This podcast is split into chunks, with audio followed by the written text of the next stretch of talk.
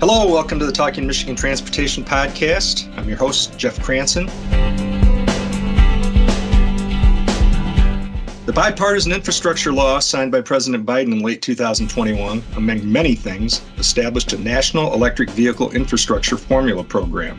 We call that NEVI. And it's supposed to provide funding to states to strategically deploy electric vehicle charging infrastructure and establish an interconnected network to facilitate data collection, access, and reliability. Emphasis on reliability. In order to access those federal funds, in Michigan's case, $110 million, states are required to submit a plan to the federal government. MDOT submitted their plan on Thursday, July 28th, but the development was yeoman's work with a team effort involving not only MDOT, but the Department of Environment, Great Lakes and Energy, the Michigan Public Service Commission because of the necessary electricity, the Michigan Economic Development Corporation, and the Office of Future Mobility and Electrification. Today, I'll be speaking with a couple of the people who led the Michigan effort. Niles Anilin is a policy section manager at MDOT and spearheaded the department's efforts on the plan. Niles, thank you for being here. Yeah, thank you for having me. And Judd Herzer took the lead for the Office of Future Mobility and Electrification. I came to know Judd in the early days of the Whitmer administration when he was tasked with directing policy on transportation and was trying to learn a lot in a short amount of time about how we fund transportation in Michigan, why we need to do a lot more. And I can honestly say that he was drinking from the proverbial fire hose then. But he's learned a lot since then. And in his new role, he's leading all things related to new mobility, including electrification and charging. So Judd, glad you could join us today. Happy to be here, Jeff. Good morning. So let's start, Niles, with you first. Why did we have to develop this plan and submit it? What was the thinking behind the federal government in requiring this? Yeah, so as you mentioned, it's a formula fund. So they wanted to make sure that if the federal government is investing a considerable amount of money in this, they wanted to make sure that states had some sort of framework and consistency in the deployment and development of charging stations along Michigan and national corridors. So in February, they released guidance on how to develop these plans. And we were given a kind of uncommonly short time frame. We only had several months between February and August to get this completed. And it required considerable stakeholder engagement. That was one of the main elements of the plan. Again, the federal government wanting to make sure that this investment is developed appropriately and used for the best good of the public and the industry. So they did kind of direct us towards developing charging stations along alternative fuel corridors, which is a program that's been in legislation before, and Michigan has gone after designating our interstates, our U.S. routes, and to be able to say that they're friendly for alternative fuel vehicles.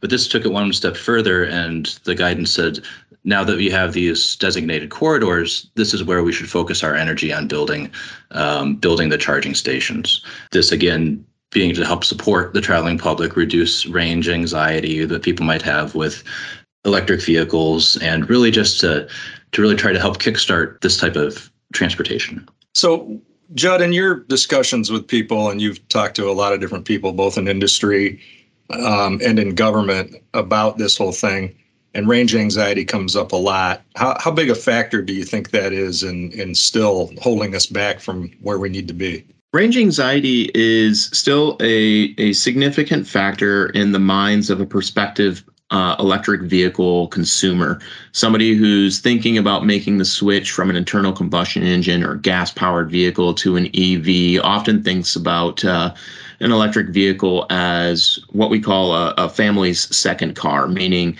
not a car that they feel comfortable taking a long distance trip in out of concerns of a lack of charging stations and a fear of being stranded, which the fears are legitimate. However, with the NEVI resources and other resources that the state of Michigan and other states across the country have put towards building out EV infrastructure, I would say that the practical concerns around range anxiety are rapidly diminishing and reaching, you know, a a point where that's not a real concern once you start looking at the numbers, but the implied or perceived range anxiety is still a concern, which is why it's important for states to, in addition to deploying NEVI resources, think strategically about ways that we can help develop long distance initiatives that are well publicized and help settle those concerns for EV purchasers, since it is important that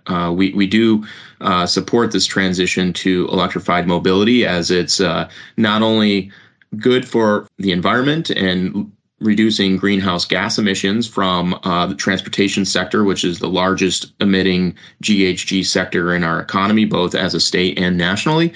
But it's important for Michigan's economy in particular in the Great Lakes region, given the footprint of auto manufacturing that happens in our state, and the number of jobs tied to the future of the mobility industry. And so every EV that is bought and sold across the country and across the world, in some ways, helps bolster Michigan's economy and Michigan's automotive industry. So among the themes emphasized in the plan, going to that point, and we know this is very important, developing a safe, equitable, reliable, convenient, interconnected transportation electrification network. I think that probably the one that people might struggle with is the equitable component of that. I know that equity is very important to Governor Whitmer and to President Biden and to U.S. DOT Secretary Pete Buttigieg. Niles, talk about the plan and what's in there related to equity. Yeah, absolutely. You're correct. Equity was certainly a required component of this plan. It's something we definitely wanted to make sure we addressed in a comprehensive manner. So we worked with our consultant on this program to identify areas of the state of Michigan with persistent poverty, areas with disadvantaged communities. And then we overlaid our alternative fuel corridor or our deployment corridors over those areas, and really found that we have over 200 miles of corridors that run through disadvantaged communities. So this will be an opportunity for investment in those areas, and 11 miles that go through tribal lands as well. So outreach and stakeholder engagement continues beyond this plan, beyond this point. So there will be more opportunities to hear from folks around the state about what they want to see here. But we did outreach to try to understand local needs and priorities, and we tried to engage a diverse spectrum of stakeholders. An ongoing effort that Judd could maybe speak to, his organization is also developing some workforce programs to help address equity issues. Is that correct, Judd? Yeah, that's right. We definitely wanted to look at equity through not just the lens required under the program guidance, the NEVI program guidance, with regards to where the stations would be deployed and the impact on air quality in those communities that are historically disadvantaged or suffering environmental injustice, but from a workforce perspective as well. It's important for the state of Michigan to foster a diverse pipeline of workers in EV-related careers. And we are at the Department of Labor and Economic Opportunity supporting workforce training programs that will help support the build-out of these EV charging stations in a way that is equity-driven and will help create jobs and economic opportunities for individuals living in communities across Michigan that have historically lacked those chances. So we're very excited about what these resources mean, not just from the perspective of supporting an electrified mobility future, but also what they mean from an equity standpoint. So do you see this becoming part of a training education system, you know, either at the secondary level or the community college level? You know, we learned with the Michigan Council of Future Mobility in its earliest days by visiting Washtenaw Community College that they put a lot of emphasis on repairing automated vehicles, something that, you know, was a brave new world to people. It's like we're developing these new features and this new technology, but most of the shops where you and I take our cars aren't going to know how to fix these things. So we need to develop a workforce that does know how to do that. Is it pretty much the same thing with EVs and charging? I would say so, yeah. You know, the transition to the electrified mobility and low-no vehicles and the advanced software that's going to be on cars rolling out today and tomorrow and 10 years down the line are opportunities for us to enhance Michigan's workforce and Michigan's economy. We're going to need a lot of qualified, certified workforce to install and maintain these charging stations, and it's an opportunity for us to get it right from the beginning in terms of who we're helping create new opportunities for, and who we're helping get into a career pipeline and a pathway towards high demand, good paying jobs. So what do you hear, Judd, I guess, in terms of industry and where prices are going? Because if we talk about equity for charging, we got to think about the cost of electric vehicles, and real or perceived, there's still a mindset that they cost more. And certainly tax credits help and incentivize ownership, but you know, where do you think we are in terms of accessibility for everybody to an electric vehicle? It's a good question, Jeff. You know, there's a lot of factors that go into that answer, and I'll try and hit on a couple of them, at least very briefly.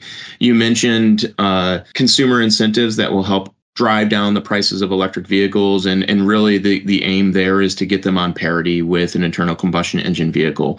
And folks may ask, you know, why are the two vehicles differently priced today? Well, you know, primarily it's because the capacity to manufacture an electric vehicle is not the same as it is for an internal combustion engine vehicle right now. The internal combustion engine market is much more mature than the EV market is. And so that will develop over time, and it may take a little while. And so in the interim, consumer incentives are really good public policy to help put people in electric vehicles. Likewise, as more EVs start to get deployed and recycle through the market, we'll see a growing secondary vehicle market, and there will be more used EVs available for sale. But another thing to keep in mind is the availability of charging opportunities that sometimes can help sway an individual's decision regarding whether to purchase an EV. And so that's another reason why these NEVI funds are really important to helping not just develop a nationwide network of EV charging stations, but to actually support electric vehicle adoption and electric vehicle manufacturing. And I'll just note, I can't help but see the connection between states submitting these plans by the August 1st deadline. Today's July 29th. Plans are due on Monday, and we just got good news out of the federal government over the last couple of days regarding the passage of the CHIPS Act, which is another critical component piece of bolstering domestic manufacturing of vital component pieces of electric vehicles. And we're very excited about what all this means for Michigan and Michigan's economy and the future of our automotive industry. That's a really good point, Judd. The CHIPS Act is a huge deal, and I hope it doesn't get hung up in the Senate with some unrelated things that are being thrown into the mix, and I'm sure you're following that story closely too. Niles, let's say you're going to a cookout this weekend with some relatives you haven't seen in a while, and they ask you, so yeah, what have you been up to lately? How would you summarize in layman's terms what this is, what your work with the report is, what it means, why it's interesting, why you find it satisfying? What would you say? Yeah, that's a great question. I think what I would say to a group of family and friends is this is really just great opportunity to help advance a cleaner transportation option for the future of Michigan, and really developing this plan. Well, it was a requirement to receive that $110 million investment over 5 years for the state of Michigan. And it's just really been a great opportunity to work with all the other state agencies and all the stakeholders that we've reached out to. I think it's really going to kickstart the investment in charging stations around the state. And I think it will help address the concerns that people might have around buying an electric vehicle. I know that electric F-150, the Ford F-150, I think that's a really exciting opportunity. And this is just going to help increase opportunities for people to buy electric vehicles in the future, because they know that there'll be a place to charge. And it's also a really great opportunity to help support our local businesses, as these will likely be developed on private property. These won't be developed on state-owned land, or at least not MDOT-owned land. So really, it's just kind of an exciting first step in a new wave of green, clean transportation. Well said. And Judd, going to that point about, you know, incentivizing private industry, you know, I think that what the federal government is doing and what the state government in turn is doing is trying to plant some seeds, obviously, and help private industry get going on this. Where do you come down on that argument that this should all be, you know, private equity driven and be a free market solution, and what government's role should be? Yeah, you know, there are, I think, strategic investments that the public sector, state government can make to help bolster the emerging markets like that for electric vehicles that are strategic in nature, that will in time return on that investment, a multiplier that is so big that it's difficult to actually calculate.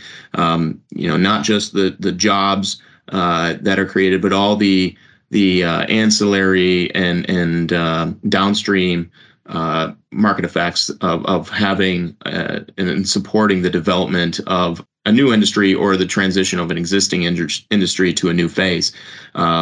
You know, the aim here with these NEVI resources is a shot in the arm, essentially, to develop a robust network of electric vehicle chargers that eliminates range anxiety so that people feel comfortable purchasing an electric vehicle in the future. It is not intended to be an ongoing source of funding to continuously deploy new charging stations or maintain ones that have been deployed previously.